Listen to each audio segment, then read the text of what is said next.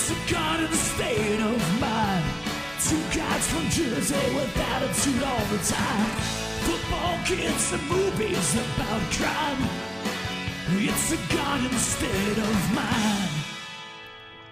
Hello and welcome back to Garden State of Mind, South Jersey's most melancholy podcast. I am one of your hosts, John.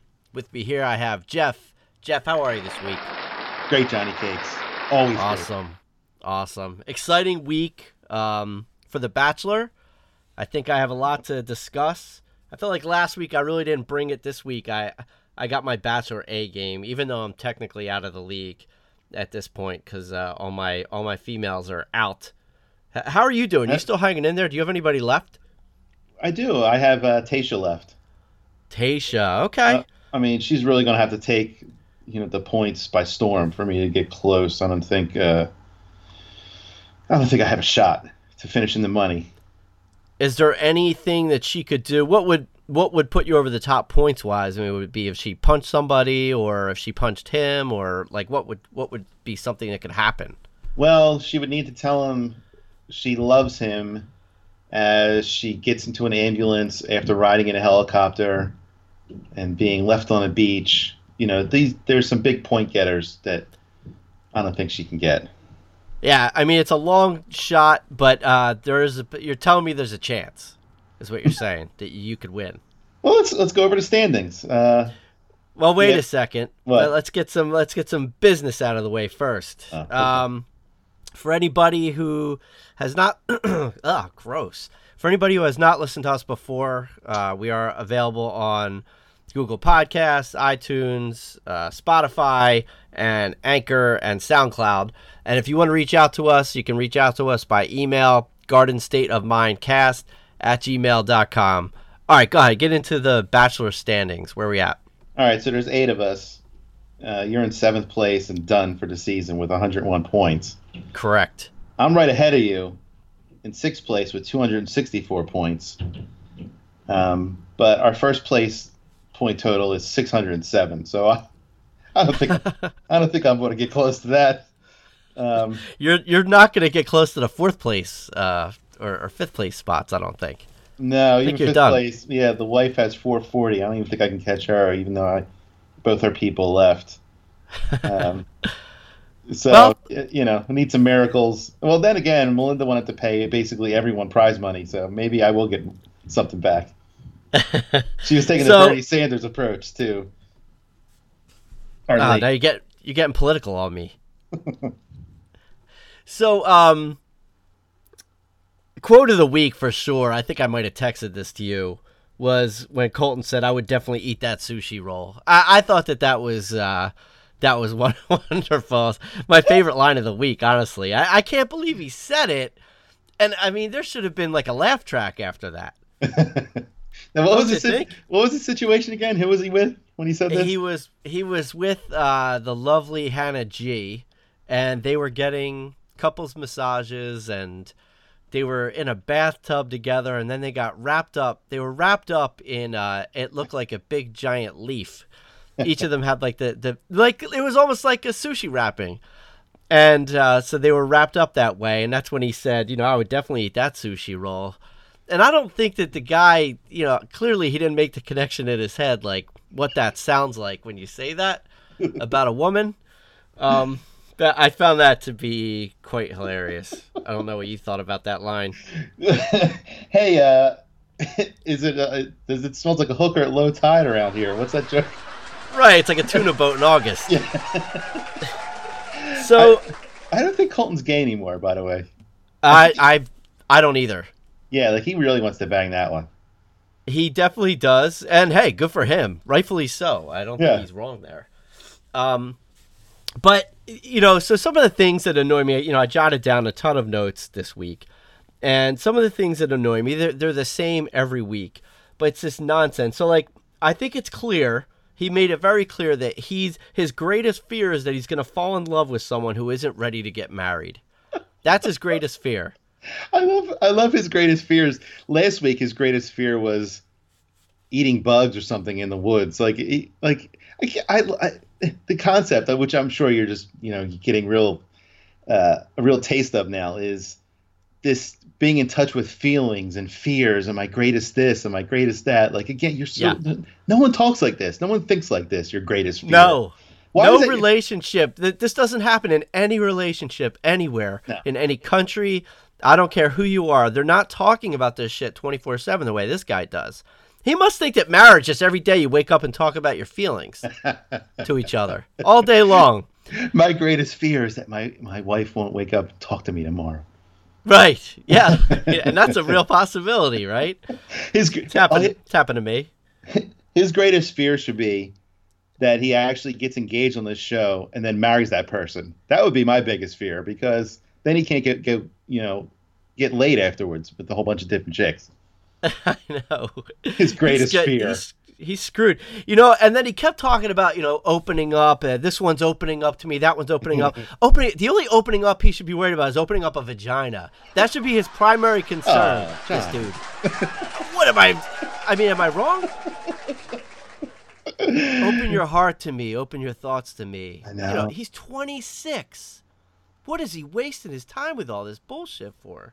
I know it's so funny. Well, you, you you get into the Bachelor and you can stay in this world for years. You know, you can, you know, probably you can go to clubs and say, "Hey, tonight at club such and such is Colton," and you know, you get five grand or something for showing up. You know, you keep that going for as long as you can. He's gonna have a good gig after this is done. He won't have a wife, but he's gonna have a good gig. He can go do appearances and stuff. I'm thinking. Every Yeah. woman that I talk to about this show, they all they all love him. They Really? think he's yes, yeah. They're like the opposite of the women in our league, who all seem to think he's gay and, and he's a cornball. Um, but they I don't- think he's gay and he's a he's a he's a corny you know shitbag. Yeah, I don't think any of the women in our league like this guy, If they do, they're keeping it to themselves for you know out of embarrassment. or th- they know that you and I would get so jealous that Oh know, yeah, we would like you know go on a rampage.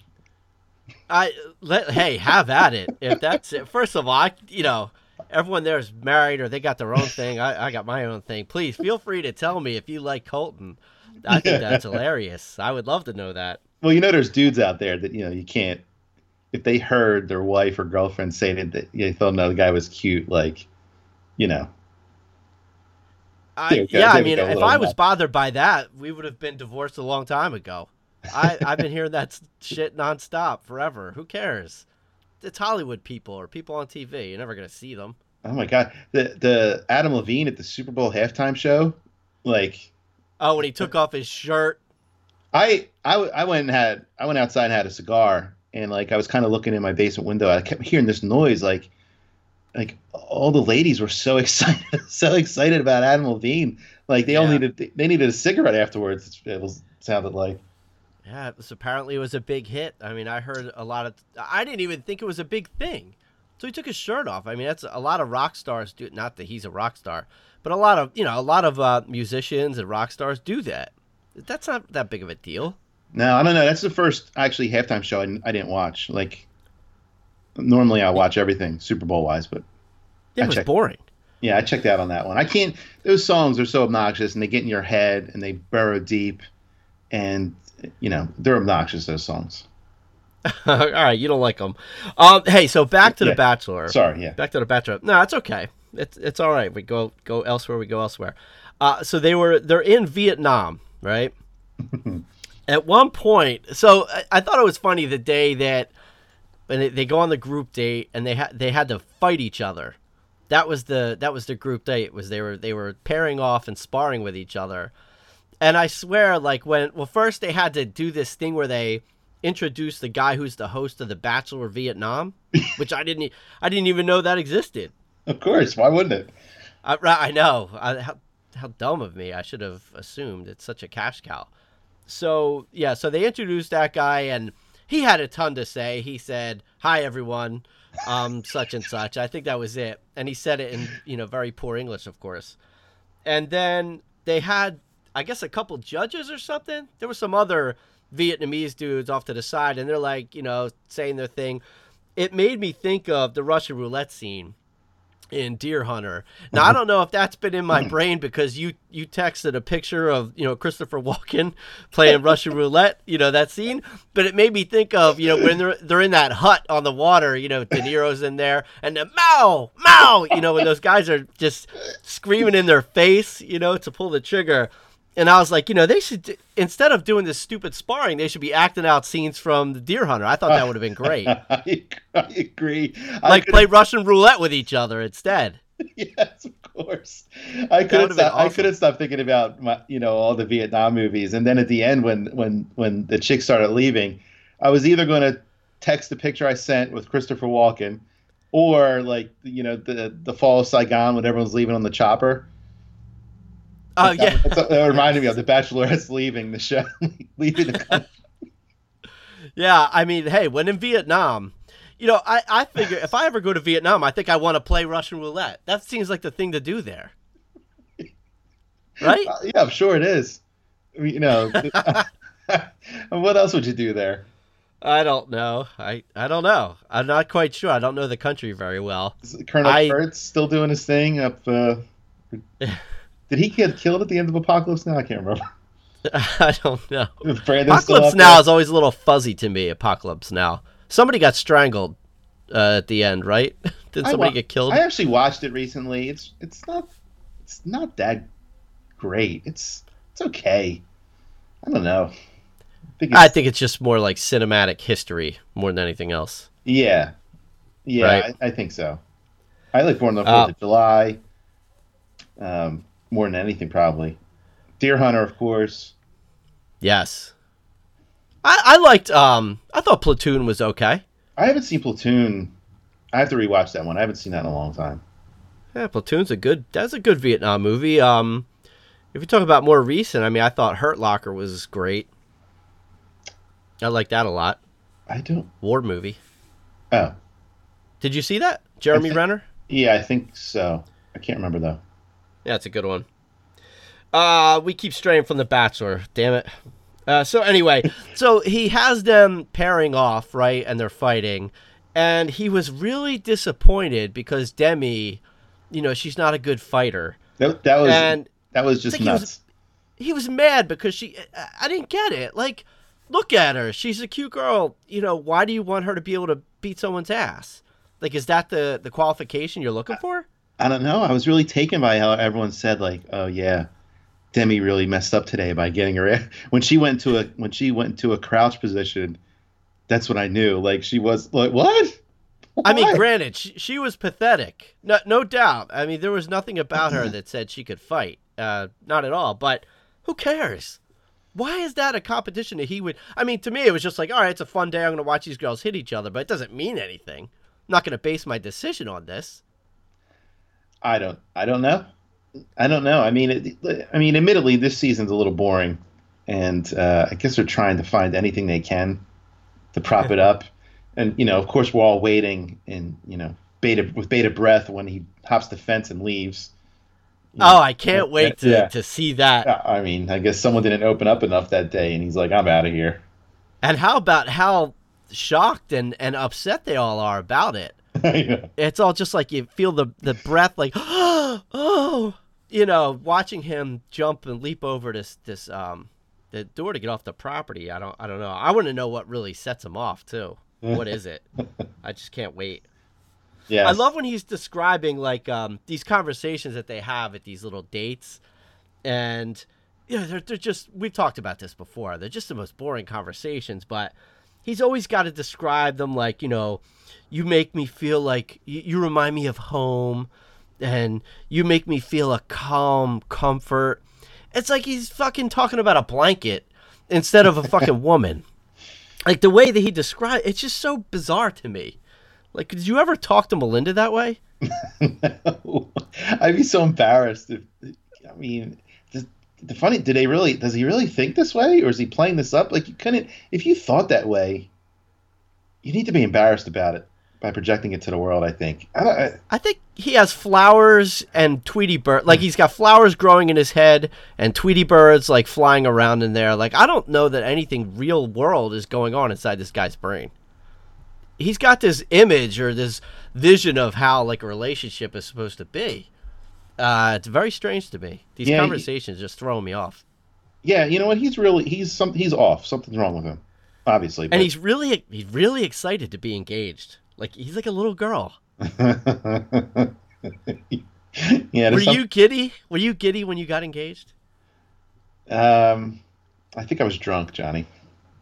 okay, that's more what I thought. Uh, so was the wife. I got her liquored up, good and proper. That that's more what I thought. um let me think. I'm trying to I was trying to think of some of the other stuff that happened on this episode. Oh, I liked uh when he went out with Kirpa. Who I like Kirpa. She seems fine. Um he takes her on a ride. It- that boat that they went, it was like this little tugboat. It looked like the Bubba Gump shrimp boat, is what it made me think of. Did you notice know, that? Yeah, I don't. I still I don't understand other places in the world. Um, I I, you know, I I don't know if uh, do you have any do you have do you have those restaurants called pho around you? No, P H O. I think it's I, Vietnamese. I know what you're talking about. It's definitely Vietnamese. Yeah. so my wife is obsessed with this and and like she goes all the time and like finally i went with her once and honestly i wanted to kill myself like this it was like it was as if they they it, everything is like a soup but it's like the water is like if you took a got a puddle out of the alley underneath the tra- underneath the trash bin and filled it with noodles and i mean you know i you know every culture is great but i don't know i like american food no, I mean, I, mean, like Italian because, you food. know, I I like, know, like, Chinese uh, food, like Mexican food. I don't like Vietnamese food if the water's like it, it's out of a puddle. I'm telling you, it was it's fucking it was fucking disgusting, and I'm like, I don't need, yeah, I don't need to eat this. There's an Applebee's, I'll just go there. If I Was want there to, noodles in it? oh, it was just, oh, yeah, there was noodles and shrimp, and it was just, it was, it was, it was horrible. But It sounds like it was disgusting. she had a taste for it, so I don't know. When I see these places, and I'm like, you know, you know, we all complain about the government and their, you know, their overreach and stuff, but at least there's there's no chance you and I would any of us would be allowed to be on a tugboat you know that was in that in that condition You know? It looked like a beautiful date. It really did. that's the one good thing about yeah the lawyers in this country and you know and uh, everyone suing everybody is that there's no chance you're going to be sitting on such a boat such a vessel Um. So let's see. So so Kirpa. So then Kirpa got a rose. Good for her. I, I like I said, I like her. She seems cool. And then um, Demi goes all out and decides that she's gonna go to his room yeah and she's gonna probably gonna try and bang him, which is what she was hoping for. And you know he he tosses her, which was which was sad. Um, and he, he I loved it when she said she's falling for him, and he says, "Well, I appreciate that." you he says you make me feel so special. You know, and that's that's like uh, uh, translation. Goodbye. Yeah, This well- is your last night in Vietnam. Here is one thing though: the the the bachelor or the main person is not allowed to tell any of the contestants that he loves them back. Oh, okay. That's I didn't that's know part that. that's part of the show. They're not allowed to admit it. At least You're not allowed to say I'm falling for you or anything like that. uh, you could say that, but I don't think you're allowed to say love. Okay. Now, can, can he say it um, like as an aside to the camera, like in their little interviews? Can he say it there? Um, maybe I don't know if that's happened. Okay. But I'm not. I don't remember. Well, he he didn't want any part of Demi. He he tossed her, sent her home. That's where I'm like, yeah, that's where Demi has to put on, you know, the Christopher Walken scene. Put on the red bandana, yeah, spin that gun. her and Sydney. Yeah, Sydney got booted also. yeah. Well, she decided to leave. Sydney decided to leave because she could tell that it wasn't happening with this guy. It is. Um, it, it was- is- It's interesting when you when you see someone actually remembering. Oh wait, I have some dignity. Right. Yeah, it's it's amazing when they suddenly realize, wow, this really is dumb. I'm here with 20 other women competing for one guy who's not even that great. This is dumb. I'm going to li- I'm going to leave now. Yeah, they get it. How about have you noticed? Uh, I don't know. I, I'm obviously following Demi on Twitter, and uh, you know, there's Bachelor always trending, but Caelynn said uh, that Hannah, whatever, you know, she had she's had it easy because all she has to do is ro- all she's done is rely on her looks Right. coming from the pageant queen. Yeah, the right. The the most super come from the most superficial occupation uh, on planet Earth. That right? was awesome. That was just so good. Yeah, I don't think these people realize how ironic they are. No. That- that's the best part. No. Now, the most touching moment probably of the episode for me was when Colton said that the first time he has sex, it's going to be tender and passionate. He said that. You know, Sign me up. He, he- first of all, he's a virgin. How does he know what it's going to be like? He has no idea. I, I have a prediction. It's going to be the quickest eight seconds of his life. That that's my prediction. you know what? This is what I'm. This is what I'm thinking, or I was thinking about.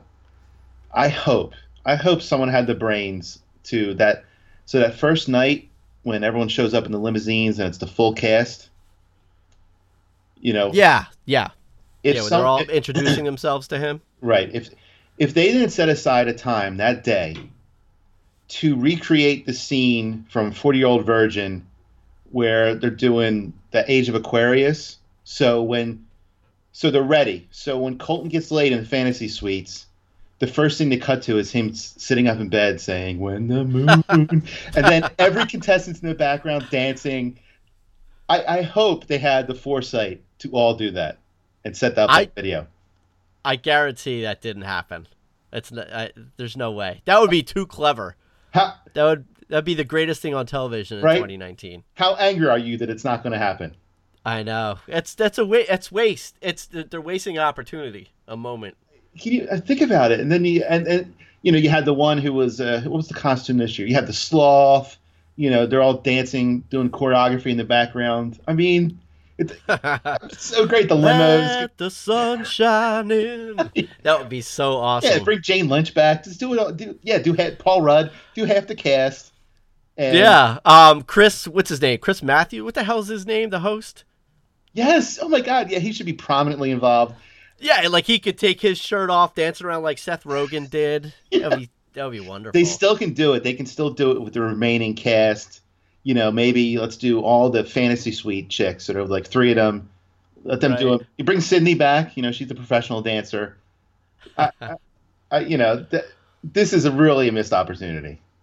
Yeah, he's going to be carrying whatever lucky lady, you know, he marries across the threshold. Then he's going to walk in the room and the guy's going to be like mopping the floor, just like in the movie.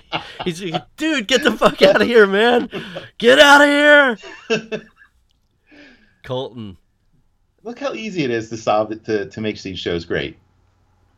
Yeah, I, I told you we could probably be, we'd probably be great producers, Yeah. program directors for other shows. I think we have good ideas. Um, so you know, get ready for this week because he made a commitment. He's going to be questioning them harder. These girls. He's going to try and get more out of them than what he's gotten so far. And it's almost like a witch hunt where he's trying to find the woman who doesn't want to get married at the end of this. Did you notice that? He's like, I gotta find out. I've been told two times tonight, this week, or rather, that there are girls here who don't want to get married. I gotta figure out who they are uh. because my greatest fear is that I'm gonna pick someone and she doesn't want to get married. It's like Murder on the Orient Express with this fucking guy. He's playing Clue. It's a fucking Agatha Christie novel. Come on, Colton, just enjoy Vietnam. Eat something, eat some crazy shit, and just go to the beach. what the fuck? Oh man, Fucking Yeah, he's- Inspector Clouseau. he's on a mission. Right, yeah, More, uh, yeah. That's a Pink Panther. Oh shit, this dummy. So. It, it- I yeah, I was entertained this week. I have to say, very entertained. It, it, it, still is. It's like I said, it's a little bit of a boring season, but you know, I think, I Yeah. think you're part of Bachelor Nation now. Yeah, I mean, I, I guess so. I'm not going to be attending any parties though. Like I don't, uh, and I th- I feel like I could do without that first night where they're where they're doing that, where they keep. I have to keep watching, you know, these parties going on in different locations and all these previous Bachelor contestants. Like, it's that's so. It was annoying. It really annoyed the shit out of me. Yeah, that was new this year. That was that was bullshit. Oh, maybe they'll do away with that then. Yeah, I don't think I don't not. think anyone liked that shit. All right, good. I, I hope not. Um, Okay. You have any more thoughts on Bachelor? Or are you good for this week? No, I'm I'm good. I've said it Had all. fill? Yeah. Yeah, I had plenty to say, as you could tell. I think I just rattled off for like 18 minutes about a show that I swore I would never watch. You've uh I tell you what, you really opened up to me. And I like that. I, I did. You like that, don't yeah, you? I did. I like that. Well, guess what? I'm not. I don't want to get married. What? So jokes on you. I don't want to get married. Jokes on you. no. we were gonna make tender. We were gonna make tender love. Oh God. Um, have you ever brought? Uh, oh God, this is a hard switch on topics. Have you ever brought a drink into the bathroom or food? Oh, food. Uh, I don't think so. No. Oh no! Is this? A, you have another bathroom work situation? Yeah, somebody at work the other day, um, you know, I walk into the bathroom and sitting on top of like we have uh, our sinks at work, like they have the hand dryers or whatever. So it's but it's right there at the sink. So you just stick your hands underneath of it. You know what I'm talking about? Like it's built into the entire sink. So and so it's a really big like stainless steel type of you know uh, apparatus and sitting on top of it was somebody's coffee cup that, that mm-hmm. was like ha- half filled with coffee and the dude was clearly in the stall. Like i saw the feet you know he was he was sitting in there. So he came in put his coffee mug down on the on the sink and then he went in to take a shit in the stall and he was still in there. And then i saw who it was. Like i because i sit not that far from the bathroom on our floor and so i sat there i was like i gotta see who this is now so i i waited until this person exited i was so now i know who's bringing their drink into the bathroom so it's like i'm never gonna shake this dude's hand I, i'm just gonna stay away from him that's You're so like- gross You're like the Larry David coffee monitor. Or, yeah, Right. monitor. That's right. Yeah. Like I'll never approach this person and say anything about it, right? Because that that would be creepy and stalkerish. But you know, in the back of my mind, I know you brought your your coffee into the bathroom, and then in the ladies' room, I heard uh, this wasn't a rumor; this is fact. Somebody brought in a slice of pizza on a plate and did the same thing. Like they put it on top of that sink while they went to the bathroom. I Brought heard. I heard they in. brought sushi into the ladies' room. Hey. Ah, that's a piece of sushi I'd like to eat. All right, so here's the deal. So, It's a so, he, callback. so he drinks his coffee, and obviously the coffee kicks in. So now, you know, I'll pose this question to you: Would you rather save your nice cup of coffee, or, you know, run the chance of it getting roofied while you're in the bathroom? Okay, so Your, it's your call. uh, my call, my call is the coffee stays at my desk, and then when I get back, I, I mean nobody's gonna roofie it at work. That's not gonna happen. All right. And it, when I get back, if it's if it's cold, I go to the coffee station, coffee area, and I just go ahead and I fill it up. You know, I dump it out and I fill up with, with a new hot cup of coffee. I would never bring food or drink into the most disgusting place in our building, the bathroom. Now who's being naive, Kay? Plus, listen, don't ask me about my business, Kay. Don't ever ask me about my business. I don't. Yeah, I mean, I, I'm sure I've I've I've brought a pint of beer into like a bar bathroom, and in fact, I'll I've, tell you what. I've certainly I'll, appre- I'll allow that. I've done that too. okay because I I've even appreciated some of the places will have like a ledge for it. Um, Yeah. I'm like, okay, that's cool. Um, I don't. Then again, I don't even know why that's necessary. Um, coffee. That's a that's an odd one. Is it? Are you? Is your campus like miles long? Like, is his desk like a mile away where he can't? No. He has no. to take. You have to take like. Not only that, there's a little glass table outside of our restroom area where you can put like your laptop or say you had like a little notebook or a cup of coffee and you could put it on there, then go into the bathroom, come out, get it, and and, and roll. But if you knew you were going to take a shit, why would you walk with your cup of coffee to the bathroom? Like you can't you need to be sipping it on the way on that 30 second walk to the restroom? well, maybe he was walking somewhere else, and like I said, the coffee kicked in, and then he had to go to the bathroom. And again, you, you, you, There's know, a table outside. it's prob it's problematic to me that you can't appreciate that he had he's gotten roofied in the past, and he can't get past it, and so he won't Nah, allow this- his drink to be exposed. Well, I'm gonna tell you two things about this guy. Number one, I think this is the guy who was was bombing the toilets. Oh no! I'll ne- I'll I'll never know for sure, but I'm fairly certain this is the, the this is the guy that was bombing the toilets. Also, this particular person lives with his current wife and his ex-wife. His ex-wife lives in an apartment upstairs in his house. Jesus. Yeah, is that bizarre? Oh wow. Huh. Yeah. So this guy's just he's just a complete mess. You know, you look at his life. It's like if you di- dissected it, you'd just be horrified. and he's dr- bringing his drinks into the bathroom. Yeah. All right. I, I'll admit I agree with you. Don't bring your drinks. Okay, oh, that's good. I mean, you know, we're civilized people. I think that I, I didn't think it was going to take you this long to come around. I had to convince you for like four minutes. I had to be fucking Clarence Darrow here arguing this point. Although I Jesus do think I came up with a new invention where it's some What? sort of roofie protector where you know you can like slip it on top of your cup or glass or mug, and if someone tries to dr- drop the roofies in there, it like repels it into. It's clear, so people think they're putting the roofies in, but it just slides off. That's that's great. Is that called a piece of saran wrap? What is it?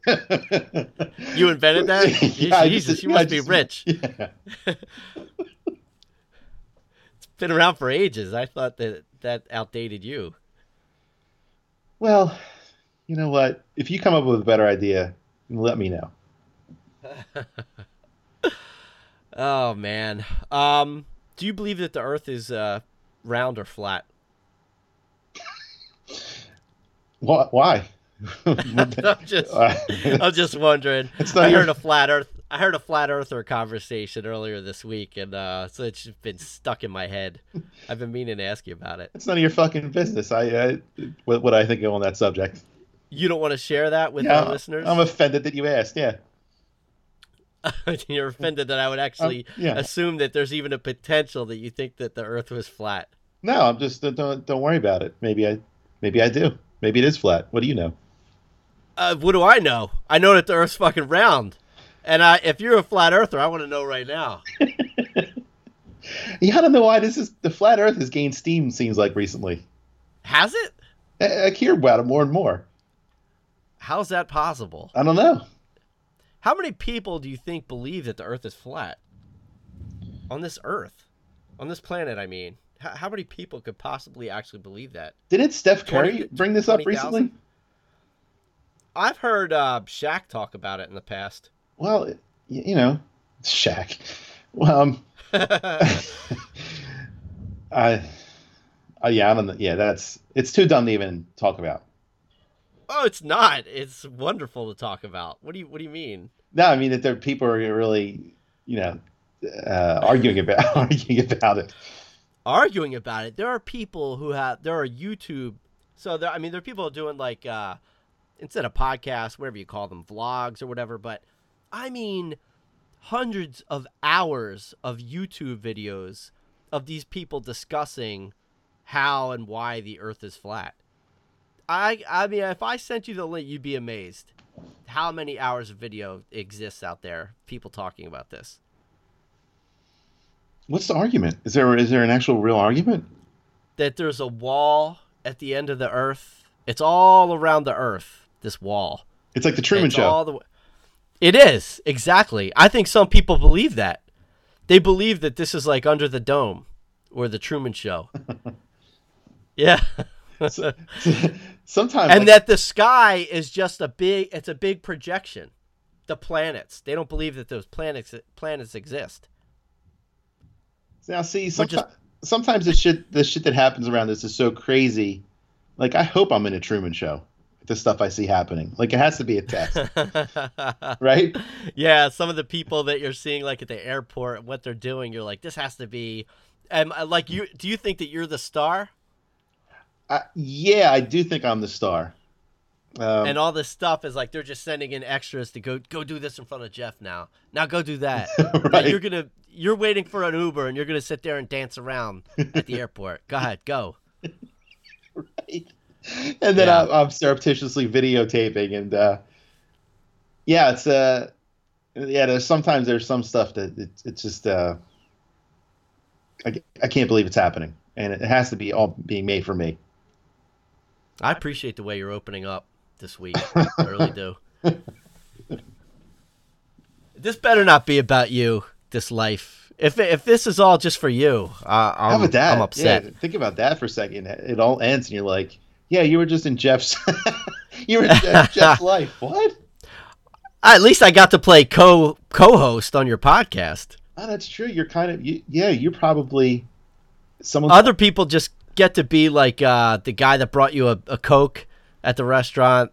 Uh, you're gonna be the guy the guy that poured him a beer when he was at the bar last week. I have a I have a major role. Yeah, you're that guy. In fact, yeah, you, you would be my like my friend on the show, and and people there. There's now there's a subsect of weirdos that like you're their favorite character instead of me. Right. So, well, that that probably happens. I would say that's probably a large. There's a large following there. But um, yeah, it's like you know, are your kids really yours? Are they just baby? Are they just kid actors? They're acting. It's my They're doing a mind blown. I know. This it's way too deep, Johnny.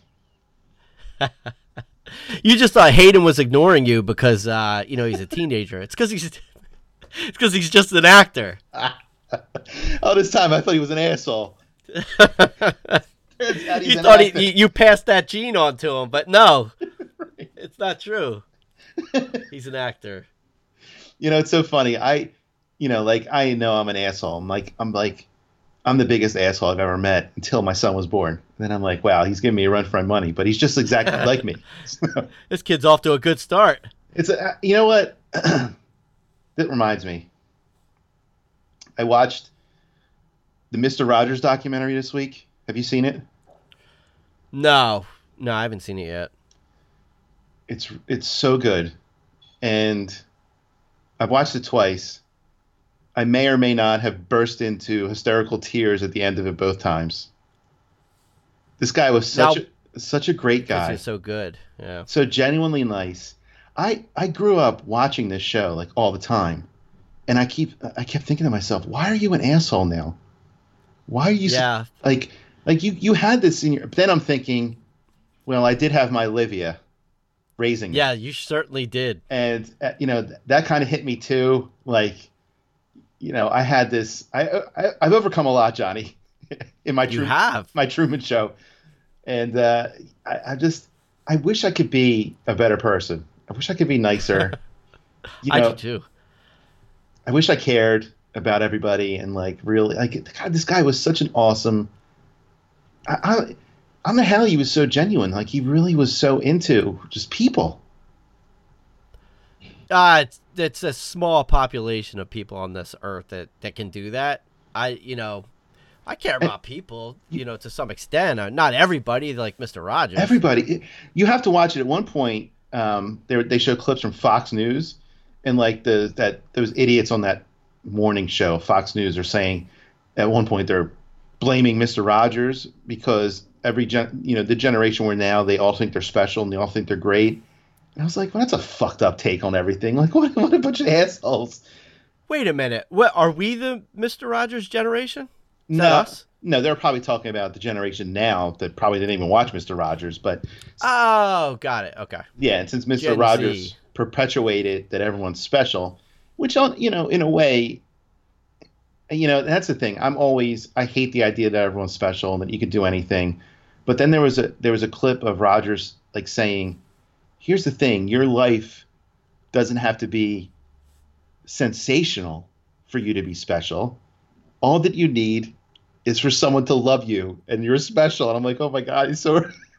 I'm gonna cry again, John. it's so true, right?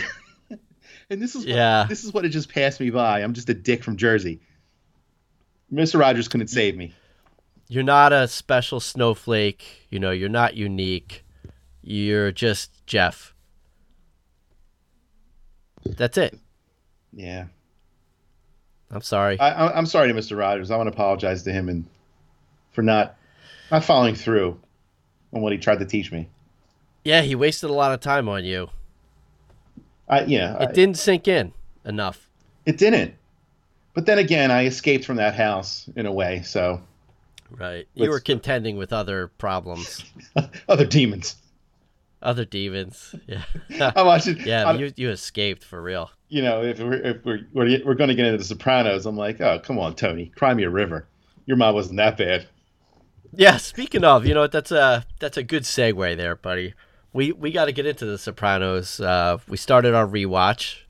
First first 3 episodes you watched, correct? Yeah. Oh, good. So we're on the same page. That's that's good to know. Um, do you have any initial thoughts after watching the first three again? I don't know how many times have you watched the the series, and in the past anyway. I I think I've probably seen every episode like five times, Yeah. and I'm, some of them more than that. yeah. I'm I'm probably five times at least, and then I'll watch a random episode here and there. I think at one point it was like on A and E. Like I even watched those. It was, it was. Yep. So But any thoughts? yeah, like it was. I, was I was amazed at how much stuff in the pilot was was re reintroduced throughout the show. Like you know, like immediately Christopher was like thinking about the movies. Um, uh, the uh, when Meadow and what's her name they want to go have tea with Eloise and uh, like so many things. I was just shocked that you know they even they were started in the first episode. I guess they just thought they were good ideas. The Christopher one, yeah, that definitely that stuck for a long time. I mean, uh, all the way up through close to the end of the series with Yeah. Cleaver, you know, being a part of that movie. Not that I want to spoil anything for anyone, but that's a long way away. yeah, I thought it was interesting because the difference between the first and second episode, and I think Sepinwall pointed this out in his book, but there was like a year in between the pilot and when they filmed episode two Yeah. and you could see the noticeable difference in James Gandolfini. hmm He gained a lot of weight for that second episode because he looked pretty young. He looked younger in the pilot, like much younger. Yeah, I mean, he was young. He was thinner. He had hair, more hair. It was it was really striking. Yeah, he. it- that's right. I mean, because even at, I was just watching. Um, what was that? I guess it was the episode. Well, we watched the the first three, but when they're sitting at the they're at the funeral, I guess after Jackie Aprile dies, and you you could see Gandolfini's hair was already fading right there, and he definitely had a full head in that, or not a full head, but he definitely had more hair in the pilot. Uh, he had he had a rough year in between episode one and two. Um, you know, I mean, for me, the main takeaway was they definitely did a great job, and they're they're not my favorite episodes. The first, you know, I would say the first half of season one. It's not my favorite, but I think they did a really good job of just laying that foundation, which is really the basis for the show of how awful his mother was, and just what just what a fucking number she did on him, and how fucked up he was as a result. Yeah, and that guilt of, you know, how can I turn my back on my mother? Um, but yeah, and that takes a while to get over. Trust me. Well, well, yeah, and then and obviously and beyond, you know, after she's when she's finally, you know, she dies and he never there's no closure there with that, you know, so then he just that's why he's just a miserable fuck forever. Um, I think, but yeah, they really set the stage for her just being Jesus. I mean, besides that, you know, we'll get to it later in se- season one with where she's a part of, you know, the hit being put on him. You know, she's just a, she was an evil bitch, Olivia Soprano. She's a horrible person, yeah. the worst mother I've ever seen. Well, again, uh, yeah, I know, but it- it's, it, you know, and I'm glad you're watching the leftovers too, because uh, at the end of episode three, when he's with Melfi and he gets into, you know, what is this all for? Is this all for, you know, th- all this shit is for nothing? You know, why am I doing this? And and I Sepinwall made a great point in his book where it's it's these little moments where he's watching Meadows sing where this is the stuff you have to hang on to. This is the you know these are those little parts of life that we all need to hang on to. Yeah, that's a great point. That's a great point. And if you overlook those things, uh, if you get concerned with too many other things, that's where you lose sight of what really matters. I totally agree with that. Um, it, it, the writing I thought was just uh, almost as good in the beginning as it was, you know, for the rest of this series. Um, some some I thought some some minor weak points. I didn't love the storytelling in the second episode where they send Paulie and and uh, and Pussy off, you know, looking for the teacher's car. I think that was kind of that was kind of goofy, don't you think? Yeah, I don't know what the point. I have a question for you too. Yeah. Have you seen that that that insurance commercial with the mayhem? Um, I forget Yes. what company it is. Um, where Allstate, I think. okay, he he's like he's like FaceTiming the guy whose car he's stealing, and the guy whose car is getting stolen, and he's stealing like a like a fucking Civic, and he's like breaking into it and then stealing it, and the guy's like flipping out, like, dude, you have insurance, right? Like your piece of shit car is going to get replaced. Like all Right, these what's all these the all these commercials of the people going crazy when their car's getting stolen. Like if someone's to steal my car, go ahead and take it. What the fuck do I care? I'll get a new one.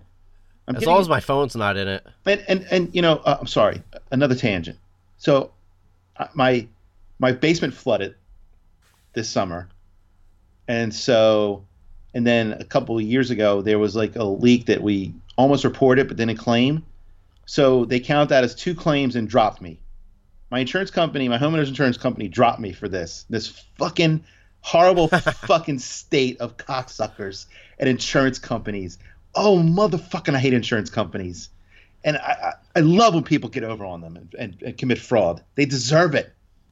They're especially bad in Jersey too. We we have the worst. So worst insurance. Oh, it's fucking horrible. Why? So when this when the teacher gets his car stolen, who fucking cares? Like, yeah, I, why is that a big I deal? don't know. I, I didn't understand that plot point. I really didn't. I don't know. And then they, you know, and then they're just sending him on this wild goose chase, and with the two gay guys who wound up stealing. It was just, Yo, Mike, it's kind of a snooze for me. Did you- There's filler. did you notice one of them was Mike Mike Epps? Yes, I did notice that. Yeah. That'll be fun. The one- There's gonna be more people we've seen over the years that, that like like that that are gonna pop up. Yeah. So the guy that um that Tony so the guy that Tony hits with his car chases him in the first I can't remember his his name. He owes Tony money. yeah, Mahaffey. And then him and Christopher yeah, Mahaffey. Thank you. That's Michael Gast Gaston? yeah, Gaston? And he was in the leftovers. He's the guy play, he's the guy driving the pickup truck around shooting the dogs yeah, in the in the first episode. yeah. Isn't that cool? Yeah, so I, yeah, I don't even. It's like I didn't remember. I knew I knew the guy when I was watching The Leftovers, and then when I went back and I watched The Sopranos, I'm like, holy shit, that's him. Um, so yeah, I think it's plus HBO. You got a lot of crossover with stars between different shows too. Yeah, I I've seen that a lot over the years. Yeah, did you notice Bodie was part of the stick up with Brandon or Brendan? And he got into the truck and his gun shot the guy, shot, shot the truck driver. That's Bodie. Oh yeah, I know. It is. yeah. Oh my god, no, I did not know that. Okay. See, there you go. That was Bodie. Yeah, man. Yeah, yeah. How about that, Brendan? Brendan Filone. Ugh. What a What a scumbag. piece of garbage. You know- he he is hitting on the, the high school girls, hitting on Hunter. I'm surprised Hunter uh, didn't stay on to the show. That's David Chase's daughter, I think. It is David Chase's daughter. Even he couldn't pull that off and keep her on. As bad as the acting No. was on this show, some of it. She wasn't. She, I didn't think she was terrible. No. She wasn't any good, but she wasn't. She wasn't really good. I would say she's probably better than uh, Sofia Coppola. If I had God. to compare the two. Yeah, agreed. Um, by the way, I mean I'm rewatching like Miami Vice as well, so there's so many cameos on that. You know, there's uh, Ed Har, no Ed O'Neill, uh, what's his name, Al Bundy. Uh, Yeah. Bubba Gump was on there the first episode or second episode. There are so many people on that one that I'm I'm recognizing. Like I said, Corky's dad. Uh, of Yeah, course, of course, dad. Jeannie Cusamano is you know, what's her name? She's a Oh, detective. that's right. Yeah, God, how old? What the hell? How old was she on that in on Miami Vice? I don't know, man. She had to be young. She wasn't that old on Sopranos. I thought she looked pretty good. yeah, she looks really good. I want But one thing I noticed, or and then reading with, along with Sepinwall, or there was there was some things that were odd where, like I think, you know the the uh, when when he's running down Mahaffey and they're doing the doo wop I wonder why song. I think that was a really bad choice. It was. Uh, and, you I know, agree with you. And I think Chase admits it.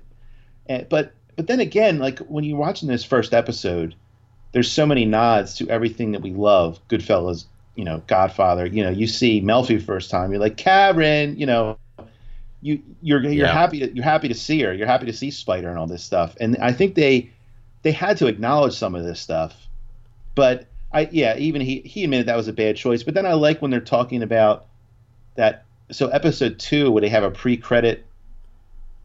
Um, oh, yes. Scene. I- the the cold open. Right. So that you Yeah. know, it was good and bad in that you know, they're it's like they're acknowledging that you know this is the past of of mafia shows and movies, and you know we're the future of it, or we're you know the new wave, but we're all you know we're all aware of this history of you know and you know actually and this is where I saw um so I decided to start keeping track of when Paulie says something fucking crazy, and when when uh, Silvio does his Pacino, he's like, "Is that Pacino or what?" It's a spitting image of, a, of a voice impression. It's not a spitting image.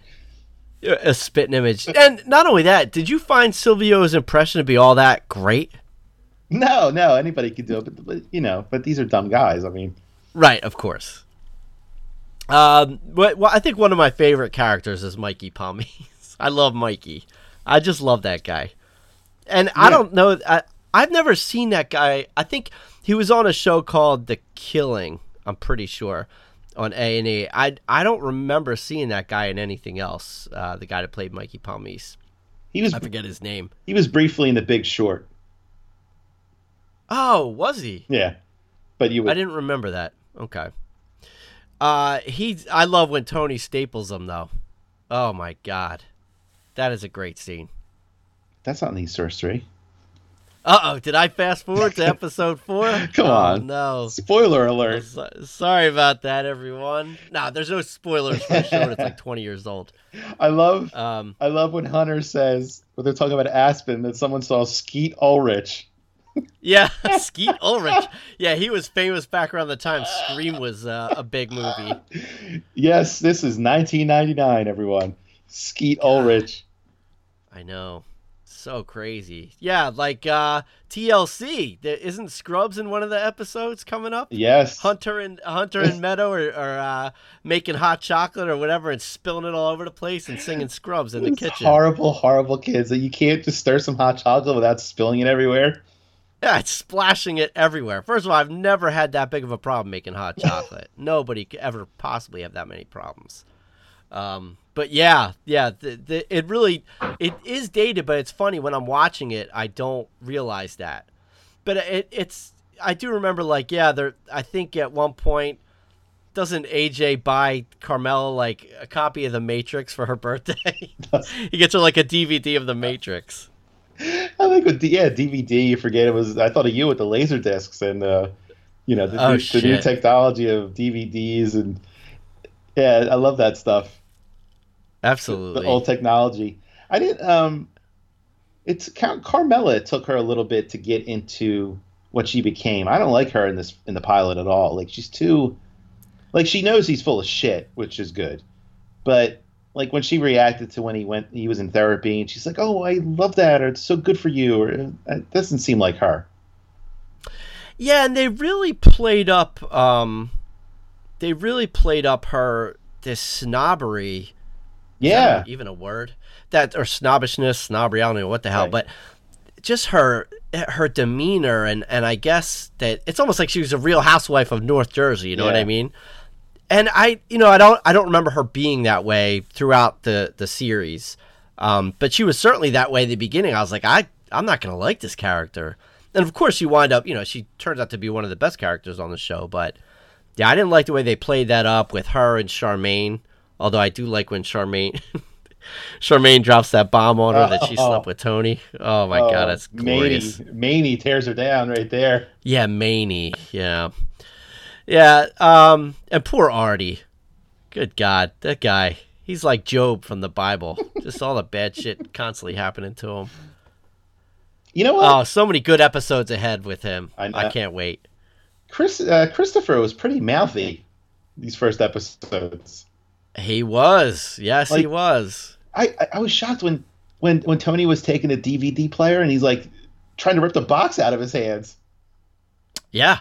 Yeah. Well, I guess he was close with him. He Yeah. felt he could do that. Man, but he never did shit like that afterwards. Like that was that was that was out of bounds. Uh, he had some moments with Tony. I think he did, but you're right. I, well, he was young, right? He's supposed to be young and stupid. Um, uh, just get- like yeah. uh, Brendan. I mean, how dumb. Uh, you know, ripping stuff off of uh, Junior. Like, you should know not to go, no, not to go against like one of those old school guys. They'll whack you. Like Junior was old school. Uh, you I- know, yeah, we, we haven't even talked about him yet, but I had kind of forgotten that part where um where they, you know, were pretending to kill Christopher. Oh, that was a great part. Yeah. that's that's hilarious. It's great the next day when Adriana picks him up and she says, uh, she doesn't want to say it, and he's like, "What?" She's like, "Oh, the doctor told me you made number two in your pants." I thought that was just a great moment, man. Christopher, he's just such a joke. Yeah. He picked it up. Thank God. Oh, he, he did. He did, but no, but it was great, especially early on. That was what, something I liked in the first two seasons about Christopher. He was, he wanted to be somebody, you know, and that's why he's go. That's why he's, he wants to be a writer. He wants to act. He wants to do all these things because he's just not happy being himself. And I did think it was great. They really played that up a lot in the first season or two with him just trying to be this bit bigger than what he is, hmm and uh, he just did a great job of it.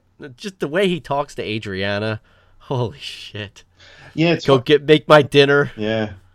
It's funny how, yeah, like I said, most of the groundwork work was already there, whether you knew it or not. Uh, You know, other than Carmela getting better, but yeah, all that stuff. It's funny how it was there from the beginning, and um, but was. you know, I, I got to give David Chase credit, man, for the the choices he made, the direction he went from the pilot to these episodes. I mean, you know, the Saturn aside and that stuff, but it was all just on the right track. And and when you when, you read Sepinwall's book and how it was like almost completely random how it all happened, it's, it's fucking amazing. I know. Yeah, and I I haven't even. I'm actually just kind of reading along, um, the book with the book. Yeah, I'm reading the book along with while I'm watching these episodes. So that's kind of how I'm I'm doing it. Uh, I like the recaps. I like how it's not necessarily a straight up recap in that book. And for anyone who's not you know familiar with it, um, what's his name? Alan Sepinwall. Yeah, the Soprano sessions. Yeah, the Sopranos sessions. Great, great book for anybody who's a Sopranos fan, and you really get a nice insider's view. But it's not like they sit there and break it down scene by scene. Uh, I kind of like how they go off into the discussions about some of the themes behind everything, and but then you also go into some insider information about what went into an episode. Uh, I thought that was really cool. Even just talking about the the credits and the open, you know, the opening. Uh, uh, the intro music for the show, and I really loved that dissection of the drive in. You know, it's almost like Tony leaving New York and going home back into Jersey. I, I loved it. I thought that was just a great way to talk about that, That was uh, and something you never would have thought of. Yeah, that was. I'm glad you brought that up. Uh, yeah, Sepinwall laid that out laid that out perfectly about the credits and how it was like, you know, just even a different credit sequence than than anyone was used to. And yeah, you're you would expect to see New York the whole time, but New York recedes in the background, and it's just it's uh just another another way this show is just just better than anything. Yeah, really clever. Um, who who actually selects the music for a show? Is that is that someone on the production staff? I mean, it's. I was just thinking of because a lot of times you find a show, and some of my favorite shows, they just have great opening music, right, uh, in the credits. Like, how did they come across these songs? Like the True Detective season one song. It couldn't have been a more perfect song for that series Well, I think for that, that first season. I think T Bone Burnett actually wrote that song for True Detective, maybe. No, he didn't. Oh, he didn't. He didn't. No, um, no, that's like the Brothers and the Sisters or something like that is the name of the band that actually performed that song. Oh, Yeah, I don't, I don't know. Uh, you're right. T Bone Burnett's involved, but I don't know. Like, did he discover that music, and that's why he he he selected it? You know, and who came up with the Sopranos? You know, it's just amazing how they find these songs. Well, Chase, I mean, you know, if Scorsese is one, you know, Chase is one A or two of you know, knowing Yeah. the perfect song, having a deep knowledge of music. I mean, even that um oh, that Rolling Stones song from Voodoo Lounge that ends one of the seasons where I think season 2 it was like oh yeah, um, I know exactly what you're right talking I about. can't think of the name right That's now gonna drive but me crazy. Yeah. and fast forward to when we have a better podcast and we will be playing a snippet of that song right now. but uh, I know. you know, who the fuck listen- someday. who listened to Voodoo Lounge but David Chase, thankfully, but found the perfect Rolling Stone song. But you know, it's yeah. Th- the name of that song is Through and Through. by the way, there it it's is. a great fucking song.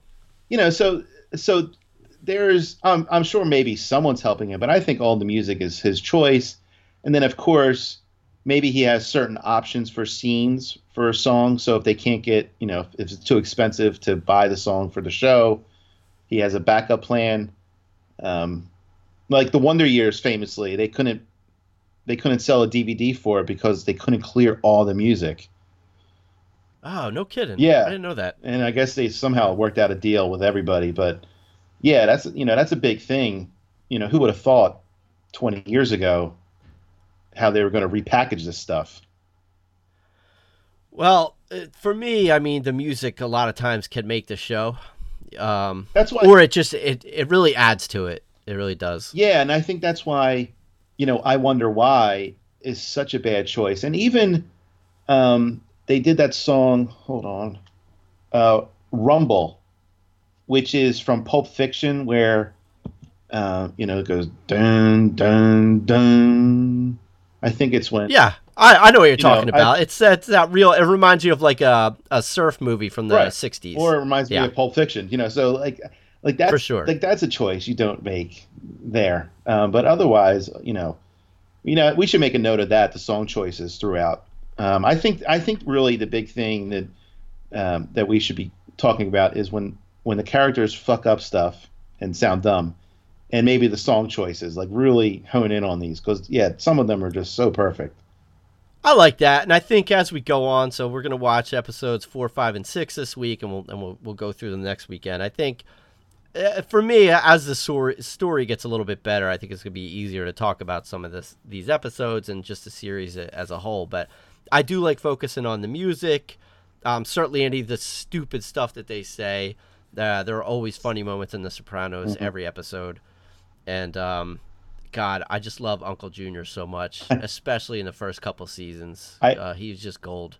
you know, Sepinwall makes a great point too about how, you know, uh, Junior brings up how many times did I play catch with you when he doesn't want to let him kill somebody in a restaurant. It's such a bizarre, Yes. it's such a bizarre thought. And and and, I and it's I think it's episode three where he's talking to uh, Mikey Palmice. He's like, I bought that. I bought him a four hundred dollar surfboard. What? what? Yeah. Wait. First of all, why are you buying a kid in North Jersey a surfboard? Number one, that was a poor gift choice. It's a real waste of money. But I thought that was hilarious. Yeah, he. Right. They talked about how they really kind of blend the lines of family and then mafia family. Yeah. And you know, say, "Hey, I did this for you. Now give me that deal in Bloomfield." You know, the, it's very strange, but it was good. I liked how they did that. Junior's Junior is always my favorite. He had so many great lines. He is. We could. Yeah, I think. Yeah, I think we're eventually going to hone in on Junior and Paulie, and um, you know, one of the other things. Uh, Tony brought up that his uncle told him in front of his girl cousins he was never going to be a varsity athlete. It was a- it was a major blow to my self-esteem. I love that. It's so great. Yeah, and they, you know, that really that great. that they brought that back. The sad clown they brought back. Um, Yeah, the sad clown. you know, uh, back to like a mistake when so when when Christopher kills Emil, and then they go to a picture of Dean Martin and Cagney. I mean, now they're now they're ripping off Do the Right Thing and and other like just that was dumb too. Yeah, I, I know that was kind of dumb. Um, did you like the uh, the Shlomo storyline? Yeah, man, Chuck Low, there he is, Morrie's wigs. That was pretty good. Yeah, that's really good. I like- a golem. you let a golem. Have you seen um, The Serious Man? No, what's that?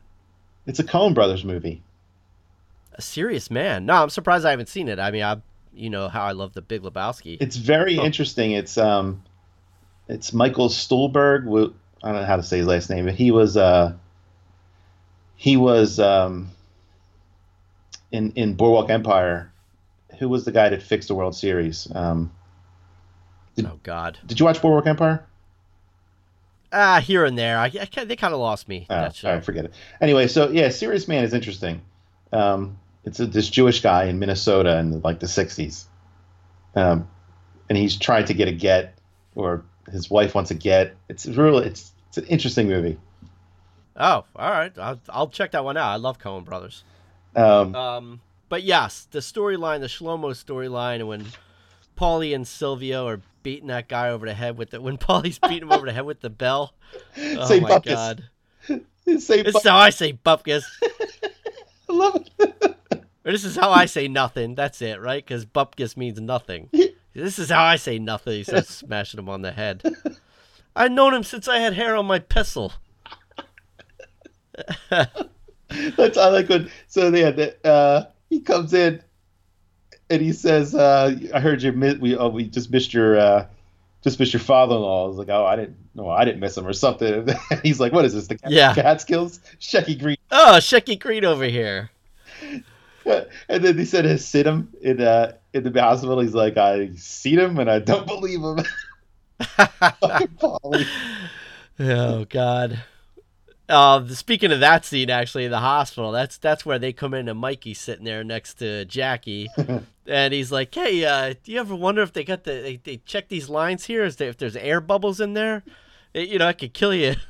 and then he say, he leaves, and Jackie's like, "Yeah, he's a nice guy, but he's he just can't wait to tell you about every guy's got a fucking cancer cell in his body." there are people like that too. Yeah. that's the best part.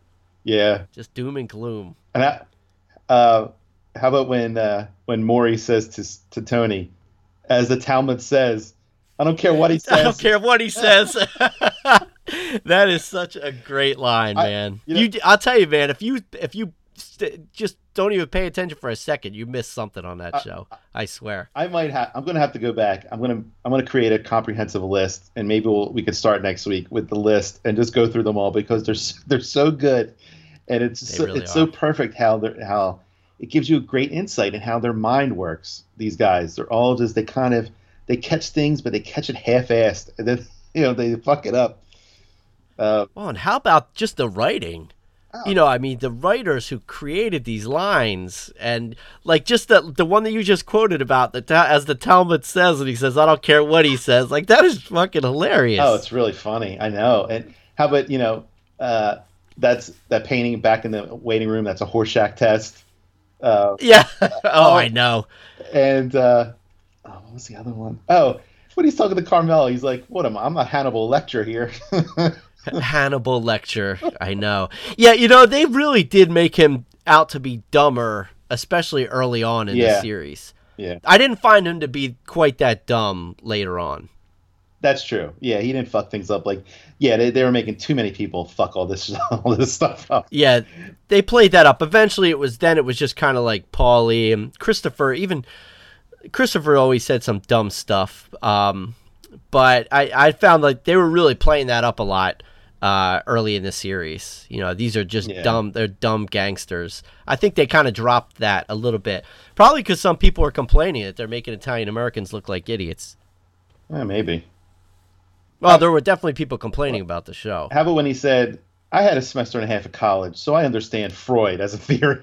You do? Freud is a theory. Yeah, it's just glorious. Uh, I want to make note of, um, and Sepinwall did the Rockford Files playing in the uh, in the retirement community. Oh, by the way, drinking game. Every time they say retirement community, um, yes, they do say a but lot. Rockford Files. That's actually my ringtone too. I love that show.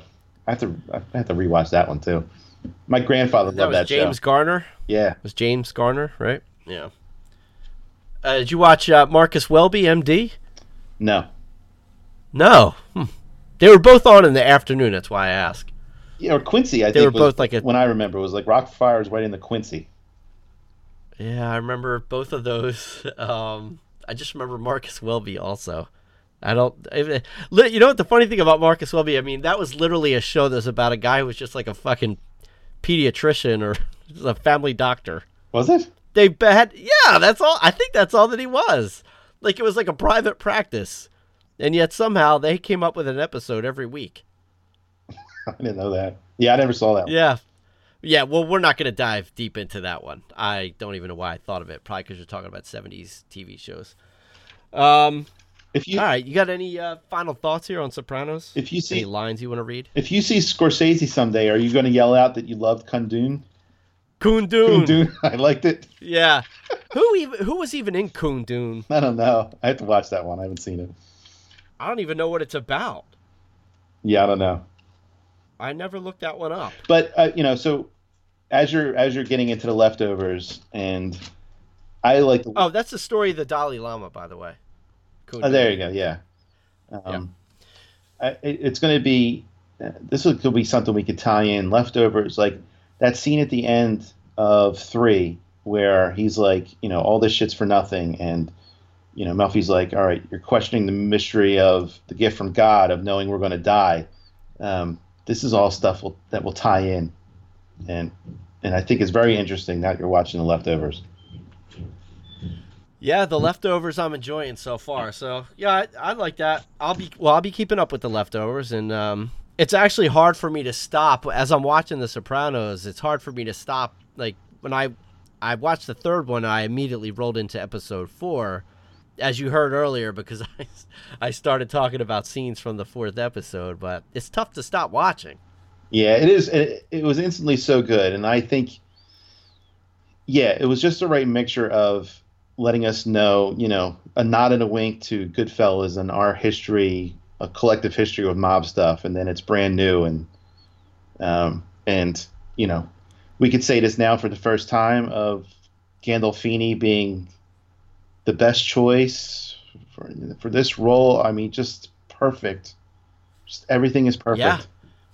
It's amazing that the guy that was cast as Jackie Aprile was supposed to play Tony. Yeah, he could have been good That- too. that- I mean, it's you know, like Sepinwall says, it's we you didn't really have a history of these guys.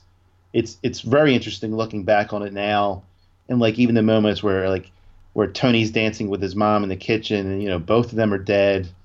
Um, God, it's yeah, it's like who know what what a what a waste now. But Yeah. Well, hey, we're we're paying tribute to it now by doing this, so that's our contribution. yes, All right, I think that wraps it up for this week. all right, cakes. So, episodes uh, four, five, and six. Watch them. Be ready. We're gonna have more Bachelor talk, and then uh, anything else that comes to mind. yeah, don't watch any sports, no matter what you do, because we're not going to talk about sports. Yeah, I mean we may here and there, but right now I'm just disinterested in everything. Yeah, I'm, I'm watching too much TV. That's what it is. perfect. All right, good. Well, hey, thank you very much for joining me Anytime, Johnny. this journey. Anytime, Johnny Cakes. Thanks for opening up. I appreciate you opening up this week, and uh, we will be back next week. we got out of the Vietnam episode alive. We did. We escaped. Mao, Mao. all right, man. Thank you to all our listeners. Jeff, have a good rest of your weekend. Bye, Johnny